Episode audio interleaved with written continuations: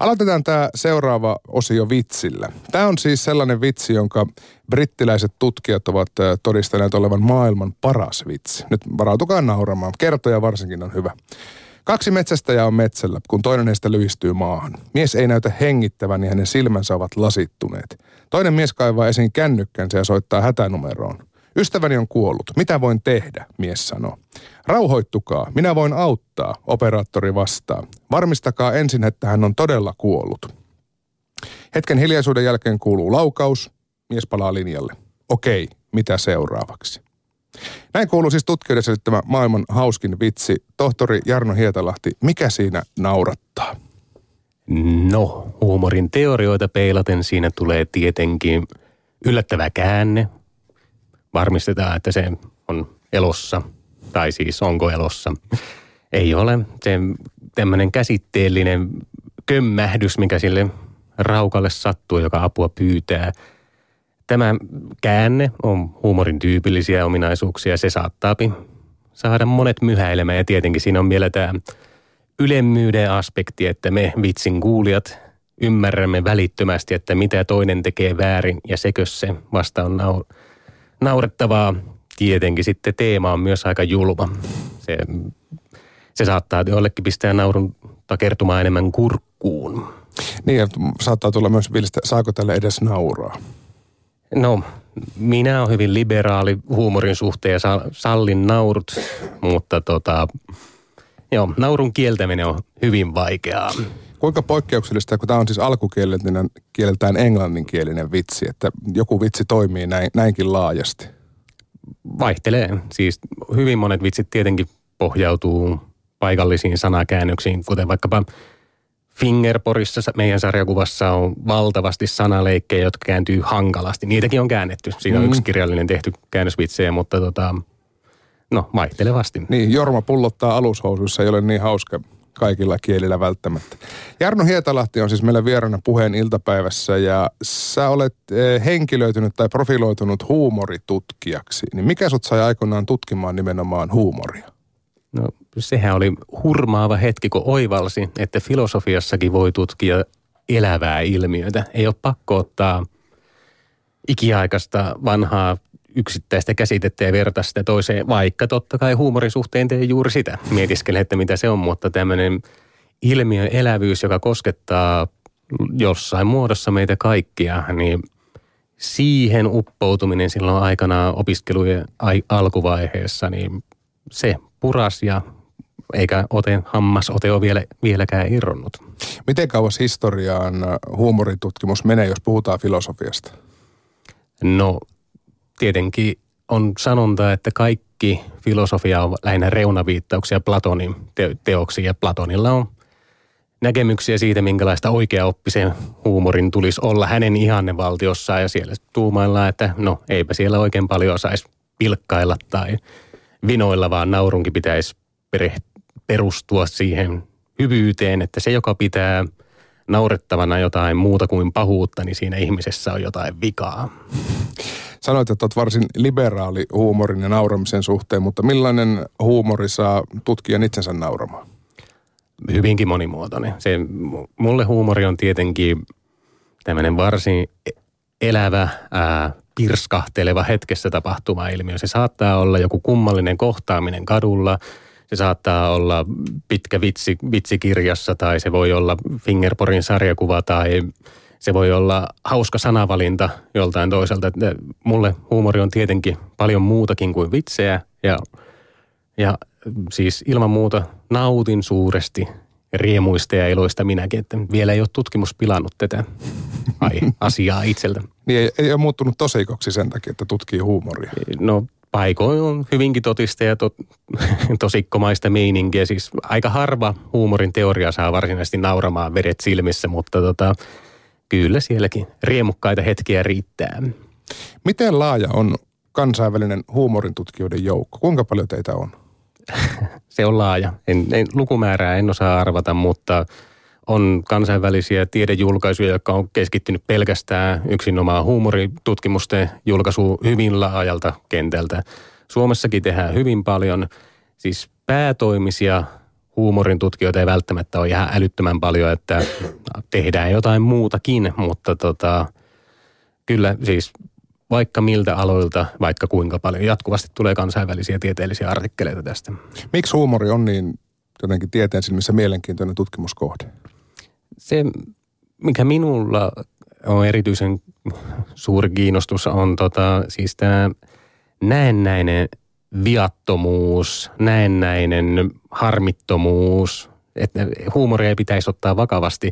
Ja se saman tien saa kiinnostumaan, että mitä täältä taustalta löytyy. Ja kyllä nämä huumorin filosofit tuppaa sanomaan, että huumori on niin mahdoton tutkimuskohde. Se leviää kaikkialle, siitä ei ikinä saa otetta. Ja tämä seikka pakottaa tutkija hakkaamaan päätään seinään aina uudestaan ja uudestaan. Se on ikään kuin loputon haaste. Se huumori on niin sidoksissa siihen koko ihmisyyden kirjoon ja sitä myöten huumorin moninaisuuden tutkimisesta tulee samalla mulla ainakin väistämättä myös ihmisyyden tutkimista. Ja tämä on jotenkin sangen kiinnostavaa. Väittelit myös tästä aiheesta keväällä tohtoriksi, niin mitä asioita oikeastaan tutkit? Ennen kaikkea humanistifilosofi Erik Frommin ajattelua ja sitä, että minkälaisena ilmiönä huumori näyttäytyy Frommin ajattelun valossa. Ja Fromm on siis loputon humanisti, joka haluaa uskoa, luottaa, toivoa siihen, että ihmisyys voittaa kaikista synkistä näkymistä huolimatta. Ja mä yritin tutkia, tai yritin tutkin, ja väittelin siitä, minkälaisena, mikä osio huumorilla voidaan löytää tähän Frommin teoreettiseen ja elämänmakuisen viitekehyksen joukkoon. Ja siis ennen kaikkea tein täydentävää tutkimusta siinä mielessä, että Fromm itse ei tutkinut huumoria käytännössä ollenkaan. Viittailee silloin tällöin vitseihin ja komedioihin, mutta ei tehnyt suoranaista huumorin filosofiaa, joten tämä oli no, From-tutkimuksen täydentämistä ja samalla huumorin tutkimuksen täydentämistä vastavuoroisesti. Tässä väitöskirjassa haluaisit haastaa tämmöisiä uskomuksia huumorista ja yksi niistä oli huumorin oletettu vapaus. Niin mitä se vapaus tässä yhteydessä tarkoittaa? No jotenkin näyttäytyy tähän tämmöiseen, tämmöiseen viattomuuteen liittyen, että koska huumori on viatonta tai se ei ole vakavaa, niin meillä pitää olla vapaus nauraa kaikesta. Ja että toisaalta on esitetty huomioita siitä, että miten huumori itsessään antaa vapauden ja toisaalta vapaus tarjoaa huumorin, että meillä on mahdollisuus, jos me olemme vapaita, meillä on mahdollisuus nauraa ja että äh, huumori näyttäytyy jopa jonkunlaisena sananvapauden viimeisenä kehtona, että kaikesta pitää voida vääntää vitsiä.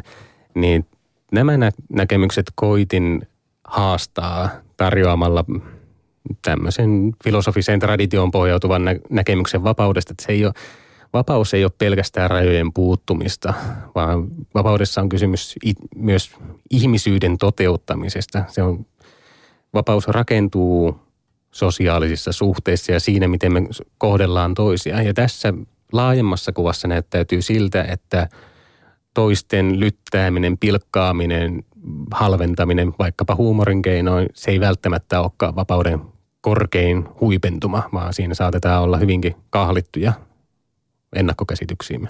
Mutta tuli mieleen vaan, että kun siis aika iso osa stand-up-komikoista perustaa oman toimintansa sille, että kaikesta saa, pitää ja voi vitsailla, niin, niin onko se sitten jotenkin väärässä?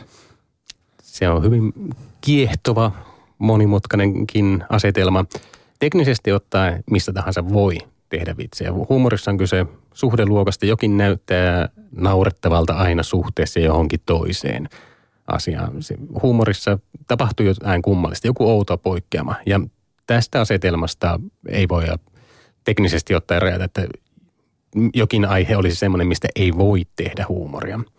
Mutta saako tehdä kaikesta huumoria? Kyllä, siis teemoittaankin on turha lähteä kiistämään tai kieltämään tiettyjä asioita huumorista. Mutta ennen kaikkea kysymys olisi siitä, että mitä näkyy siellä naurun takana, minkälainen suhde siellä huumorin ilmipintojen taustalta välittyy muihin ihmisiin. Onko se kunnioittava vai onko se tuhoava tai onko se pilkkaava vai onko se mitätön vai onko se välinpitämätön. Ja näitä taustoja mä kannustaisin aina miettimään ja harkitsemaan, vaikka Joo, eli toisin sanoen hyvinkin liberaali huumorin suhteen, mutta ei missään nimessä ole sitä mieltä, että kaikesta pitää vääntää vitsiä koko aikaa millä ehdoilla tahansa. Mm, niin tylsäksi se muuttuu, jos kaikki väännetään vitsiksi, mutta ää, jos tutkijana mietit, niin miten sulle selittyy semmoinen termi kuin huumorin taju, joka meillä kaikilla on jonkinlainen? Kyllä, se, on, se menee oikeastaan tähän Frommin käsitteekoneiston ytimeen. Frommin tutkii sitä, että miten, mikä on yksilön ja yhteisen, yhteisön vuorovaikutus, miten, miten ne suhtautuu toiseensa. Ja huumorintaju on tästä suuremmoinen esimerkki, että se on jokaisella yksilöllinen. Meillä on jokaisella ainutlaatuinen huumorintaju, joka rakentuu elämän mitassa, mutta samalla näyttää, kun on näitä jaettuja komedioita, nauretaan samalle ajalle, se näyttää hyvin jaetulta. Ja se, se, miten me suhtaudutaan huumoriin, se näyttää monesti kulttuurisesti jaetulta. Ja siis ilman muuta huumorintajussa on kyse paljon muustakin kuin siitä, mikä sattuu huvittamaan. Ja ennemminkin se liittyy siihen kokonaisvaltaiseen elämänkatsomukseen, miten, miten suhtautuu huumorissa myös muihin. Ja että esimerkiksi jos jokin aihe sattuukin naurattamaan, sitä ei välttämättä ole pakko huutaa joka tilanteessa ääneen. Että huumorintajukin on monimutkaisempi kuin pelkkä synonyymi sille asialle, mikä sattuu huvittamaan. Niin, se on monesti myös tyylitajua ja huumorintajua. Että Kyllä. Missä siis, vaiheessa todellisen huumorintajus paljastaa? Joo, nauru paljastaa aina sekä yksilöt että yhteisöt ja se ei ikinä paljasta niitä kuitenkaan ihan suoraan. Se peilikuva on vähän vino ja siinä on jotain kummallista aina, että josko joku nyt meneekin nauramaan jutulle, jossa käsitellään vähän jotain herkkää aihetta, se ei välttämättä tarkoita, että nauraja olisi suoraan aina sitä vastaan, sitä mikä se nyt julma aihe sattuiskaan olemaan viitsissä. Eli vaikkapa tuo alun ampumisvitsi, niin siinähän vitsaillaan tietenkin teemalla kuolema tai murha jopa tietyllä mm. tapaa. Niin josko vitsi jotakuta naurattikin, niin se ei välttämättä suoraan tarkoita, että tämä ihminen olisi elämänvastainen missään nimessä. Niin, niin tämä suhtautuisi ihmisarvoon jotenkin kepeästi. Ei, aivan. Mutta mut eikö se ole niin, että jos miettii tämmöistä huumorin historiaa, niin varmaan kuolema on yksi semmoinen asia, mistä on vitsailtu iät ajat. Kyllä, siis antiikin Kreikasta löytyy huvittavia kertomuksia, eli kaskuja, eli vitsejä, jossa tota, yksi varhainen on tämmöinen, että äh, mies oli polttohautaamassa vaimoaan ja ohikulki ihminen, joka sitten päätyi kysymään, että kuka on päässyt nyt ikuiseen rauhaan. Mies vastasi, minä. Eli tämä teema, tietenkin kuolema on niin keskeinen asia ihmiselämässä. Siis vaikka ehkä se yritetään arjessa pois vähän mielestä työntääkin, niin silti se on, se on teema, joka on jokaiselle jollain tapaa tuttu myöskin, joten se koskettaa jokaista ihmistä kaikkina aikoina, joten se, tämmöiset teemat yleensä myöskin poikii huumoria. Niin, ja sitten kun se vielä yhdistetään niin kuin epätyydyttävä parisuhde, inhottava e- eukko. Ilman muuta. Niin ollaan, ollaan jonkin perustavaa laatua oleva äärellä.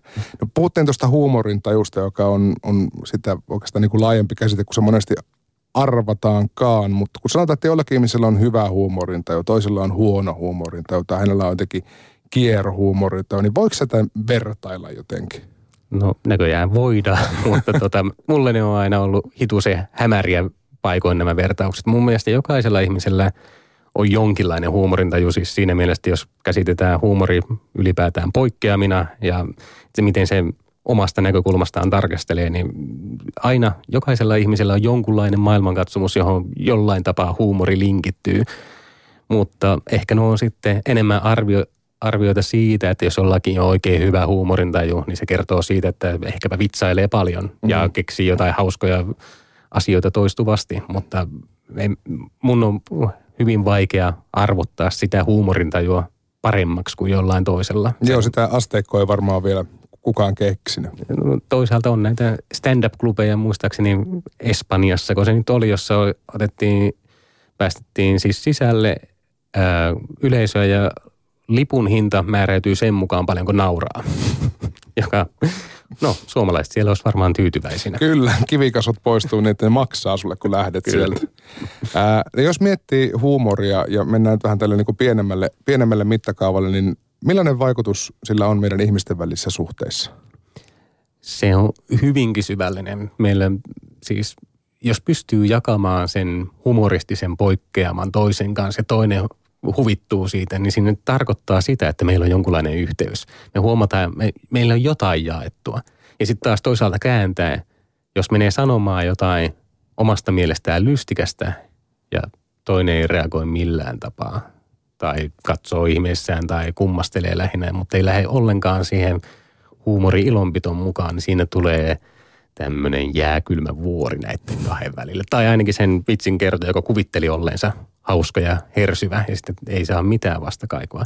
Ja siis, no, ilmeisesti parisuhden markkinoilla vaikkapa arvostetaan kovastikin sitä, että jos huumorintaju on yhteneväinen, niin siinä oletusarvo on se, että ihmiset sopii silloin myös yhteen. Ja laajemminkin elämässä. Työpaik- niitä on tutkimuksia siitä, että miten työpaikoilla huumori edistää työyhteisöä vaikkapa, tai toisaalta miten siellä voidaan huumorin varjolla kiusata ja pilatakin sitä. Että siis kun on jaettu huumorintaju, niin silloin on jotain muutakin jaettua kuin pelkästään se hauska. Näin uskaltaisi melkein luottaa.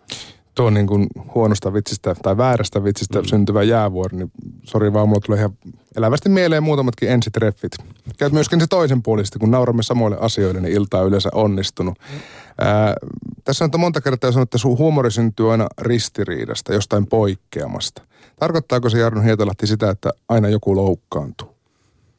Ei se suoraan sitä tarkoita. Aika monesti joku loukkaantuu. Meidän tavat tarkastella maailmaa on niin poikkeava.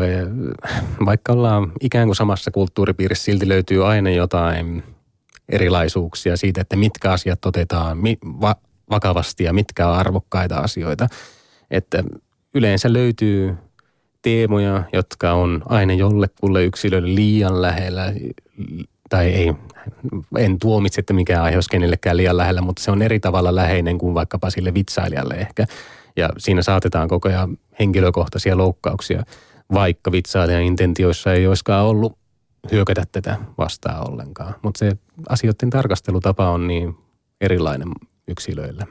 Mutta eikö tuo aika klassinen huumorin muoto, että tehdään vitsiä esimerkiksi, no, no Suomessa on paljon savolaisvitsejä tai on turkulaisvitsejä, mm. että jostain muusta ryhmästä kuin mitä itse edustetaan. Kyllä se on hyvin tyypillistä ja se on se ristiriida ydin tietenkin, että näistä on tehty tämmöisiä etnisiä tutkielmia, jossa tiivistelmä on ollut suurin piirtein se, että ulkomaalaiset on hassuja eikä niillä ole huumorintajua. Eli siis se, kun jotkut käyttäytyy eri lailla kuin itse, niin siinä on se ristiriita omiin odotuksiin ja läsnä ja se näyttäytyy kummalliselta. Jotkut nauraa tietenkin sitten ristiriita-analyyseissä voi paljastua se, että tämä poikkeama on joillekin traaginen ja kummallinen tai pelottava, mutta aika usein ne on myös huvittavia.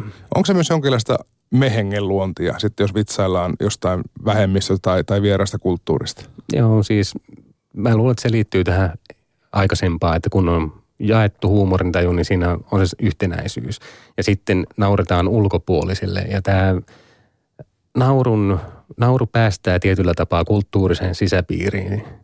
Siinä on se jaettu momentti ja sitten kun saadaan osoiteltua se, että toiset on erilaisia, niin tämä sosiaalinen mekanismi näyttäisi tiivistävän näitä suhteita. Ja toisaalta se, että pystyy näin ryhmä erottautuu toisestaan, niin se saattaa tiivistää sitä entisestään. Mä en tiedä kuinka paljon tätä on tutkittu, mutta ihan tämmöinen kansalaiskeskustelua seuratessa tuntuu, että loukkaantuminen on jotenkin muotia tai yleisempää. Niin onko sulle tutkijana selvinnyt, mikä tässä ajassa meidät saa niin herkiksi? No siis syitä on tietenkin varmasti hirvittävän monia ja se, se on kieltämättä todella kiinnostava juttu. Ja en, ennen kaikkea minusta on kiinto, kiintosaa kääntää se loukkaantumisnäkökulma siis siihen, että no en halua syyttää ketään liian herkästä loukkaantumisesta. Tai että siinä mielessä on, nämä reaktiot on aitoja, niitä pitää kunnioittaa, mutta myös pitää pyrkiä selvittämään, että mistä se kumpuaa. Ja toisinaan tämmöisestä hyvin suojelevasta asenteesta, että otetaan joku ryhmä ja sanotaan, että maahanmuuttajille ei saa nauraa, maahanmuuttajista ei saa tehdä minkäänlaista vitsiä, niin se näyttäytyy melkein jonkinlaisena käänteisenä rasismina. Siinä mielessä, että maahanmuuttajia nähdään maahanmuuttajaryhmänä eikä ihmisinä, jotka myöskin luultavasti jollain, jossain muodossa pystyy jakamaan huumoria, joiden kanssa pystytään vitsailemaan. Että se, se on se kiinnostava tunnustuksen, toisen, toiseuden tunnustamisen momentti, kun, että pystytään myös ottamaan tähän niin sanotun leikinlaskun piiriin ne toiset. Että pystytään uskalle, ei, ei pelätä sitä ennakkoluuloa siitä toisesta, että toiset on niin herkkiä, että me ei voida vitsailla tästä aiheesta ollenkaan. Niin tässä on tämmöinen käänteinen kummallinen momentti läsnä. Niin, ja siinä jotenkin tuntuu vähän sille, että kun kuitenkin huumorissa aina asetetaan itsensä jonkin statukseen, niin ne, jotka loukkaantuu toisten puolesta, niin nostaa itsensä niin kuin kaiken yläpuolelle. Vähän tämmöinen henki paikoin tulee, mutta siis tämä toisaalta avaa sen kiinnostavaa, mikäli dialektinen suhde tässä nyt onkaan, että on tämä, että jotka loukkaantuu jostakin ja toisaalta on nämä, jotka haluavat, että kaikille pitää nauraa. Nämä ääripositiot, jossa taistellaan ja taistellaan ja vietään, että tästä ei saa missään nimessä nauraa ja toisaalta sanoo, että kaikesta on pakko nauraa, niin näiden ryhmittymien lähentyminen kohti toisiaan olisi kiinnostavaa se, että pyrittäisiin löytämään nimenomaan se jaettu ihmisyys sieltä pilkan takaa. Oli se sitten loukkaantumiseen pohjaavaa tai pilkkaan pohjautuvaa se asetelma, mutta se, että pystyttäisiin ajattelemaan yhdessä ja pystyttäisiin olemaan yhdessä se huumori äärellä. Niin nimenomaan, että emme naura teille vaan teidän kanssanne. Niin, ja toisaalta lieneekö se, en mä tiedä, onko huumori välttämättä lähtöarvoisesti parempikaan kuin se loukkaantuminen. Siihen jollain tapaa pitäisi päästä kommunikaatioyhteyteen. Yksi, missä tämä loukkaantumisen kulttuuri ja myöskin ehkä tämmöisen provosovan huumorin kulttuuri loistaa kaikkein kirkkaampana, on sosiaalinen media. Niin minkälainen kenttä se sun mielestä on huumorin käyttöön? Mm, no siellä on rehevä kasvualusta monenlaiselle ja nimenomaan nämä reaktioiden moninaisuudet. Että niin, niistä tulee aina silloin tällöin hyvin kummallisia uutisia, että miten yksittäinen ihminen on pistänyt Twitteriin törkeän vitsin ja sillä on ollut 50 seuraajaa. Ja sitten se lähtee, miten se lähtee leviämään. Että tämä, tästä on yksi esimerkki, kun brittiläinen nainen oli lentämässä Etelä-Afrikkaan ja se teki tämmöisen törkeän vitsin vähän ennakkoluuloja viljelevän noin niin kuin sanatasolla.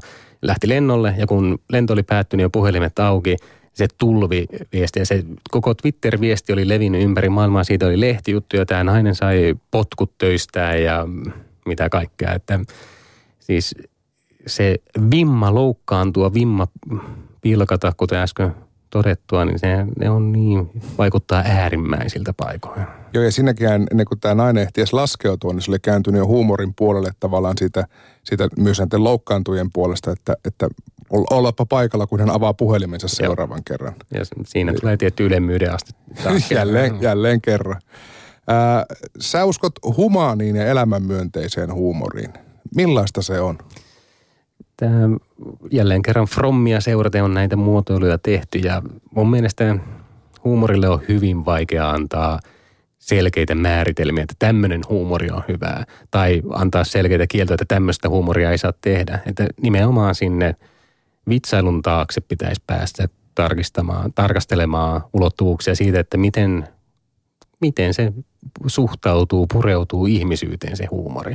Ja kaikki näinen elämänmyönteinen ihmisen kunnioittaminen on tietenkin hyvin arvokasta, jos sitä pystyy huumorissaan tekemään. Minun omat vitsit on tietenkin matalamielisiä varsin usein, että tämä vielä ei ole välttämättä käytäntöön siirtynyt, mutta kyllä maailmasta varmasti löytyy suuremmoisia humoristeja, jotka pystyy vaikkakin vähän kierroin sanoin silti kunnioittamaan sitä elämän monimuotoisuutta ja toisaalta sitä, miten kuitenkin loppujen lopuksi ollaan samassa veneessä ja että maailma näyttää absurdilta, mutta on meillä sentään toisemme täällä. Niin kuin monesti taas kuulee sen vastaväite, että poliittinen korrektius se on äärimmäisen tylsää. Että siitä ei nyt tarpeeksi ristiriitaa. Niin, mun mielestä tietenkään tuo elämänmakuinen huumori ei sulle pois ma- mahdollisuutta vähän käristäväänkin huumoriin. Että se, no moni koomikko on sanonut, että poliittinen korrektius tappaa huumorin, mutta ei se nyt välttämättä ihan niinkään mene. Tästä on kiintoisia, kiintoisia tutkimuksia, että miten – vaikkapa keskiajalla, niin ei, ei silloin ollut poliittisen korrektiuden käsitettä varsinaisesti, vaan ajateltiin, että no voidaan olla kohteliaita toisia kohtaan, eikä ole pakko pilkata kaikin mahdollisin keinoin jatkuvasti kaikkia muita. Mutta tota, joo, jos poli- poliittinen korrektius kääntyy siihen, että aletaan nimenomaan varoa, kavahtaa, niin se kääntyy sinne väärälle puolelle loukkaantumista, jos tämmöinen muotoilu sallitaan. Monelle koomikolle myös varsinainen kultakaivos on ollut se, että jos heitä on kielletty tekemästä jotain, tai on julkaistu lista, näitä sanoja et saa sanoa televisiossa. Kyllä, saman tien sanotaan ne kaikki. Kyllä, siitä lähtee vuosikausia kestävä kiertue Yhdysvalloissa. Kyllä. Miljoonat vaihtaa omista. Ja... Kyllä. Tässä aluksi puhuttiin siitä, että onko jos, tai joskus saa itsensä kiinni siitä ajatuksesta, onko tälle asialle oikein nauraa. Että saako tälle edes nauraa, niin kuin Huglager Daxonin tyyliin, niin, niin tota, miten vaikeista asioista ihminen saa huvittua? No, huvitus on tietenkin reaktio, joka harvoin on varsinaisesti tahdoalainen. Että ihminen nauraa, kun sattuu naurattavaa ja sitä, sitä huvituksen hetkeä on varsinaisesti vaikea tuomita. Mutta nimenomaan se huvituksen taustat ja mitä tapahtuu sen naurun jälkeen, mitä, ni, niitä asioita on kiinnostavaa tarkastella.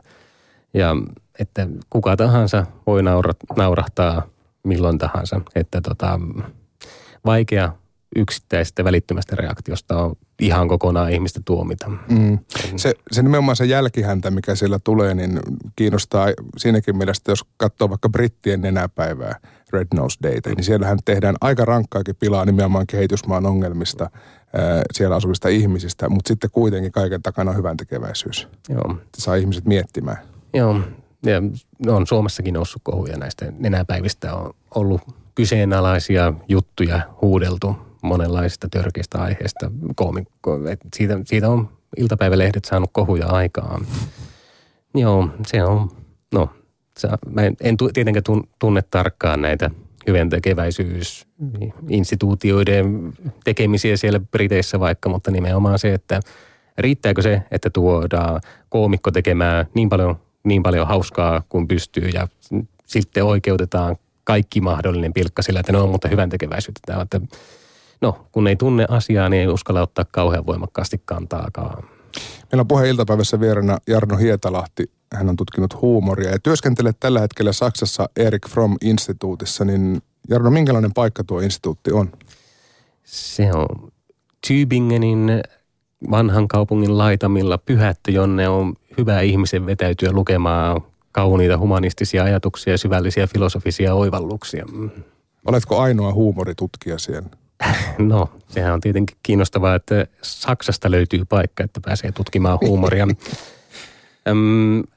meidän instituutissa ainakin on ainut huumorin tutkija. Sä oot pari vuotta nyt siellä asunut ja työskennellyt. Mitä sulle on paljastunut tästä saksalaisesta huumorin tajusta tai huumorin tajuttomuudesta? Siitä, että vanhat lauseet ei pidä ihan täysin paikkaansa. No, saksalaisilla ihmisillä on ilman muuta huumorintajua. Siellä on paljon hersyviä tilanteita. Esimerkiksi siinä Tübingenin äh, keskustan kirkon laitamilla on rakennus, ja no montakin rakennusta tietenkin ja yhdessä on, että Goethe asui täällä viikon ja sen sellaista. Mutta tätä kirkkoa vastapäätä olevassa rakennuksessa puolestaan on plakaati, jossa ilmoitetaan, että Goethe oksensi täällä. Että kyllä sieltä löytyy ihan vanhahtavaakin huumorintajua. Ja niin. Vitsillä aloitettiin, niin vitsin on myös hyvä päättää. Jarno Heitalahti, kiitos kun pääsit puheen iltapäivään vieraksi. Ilo oli täysin minun puolella. Kiitos.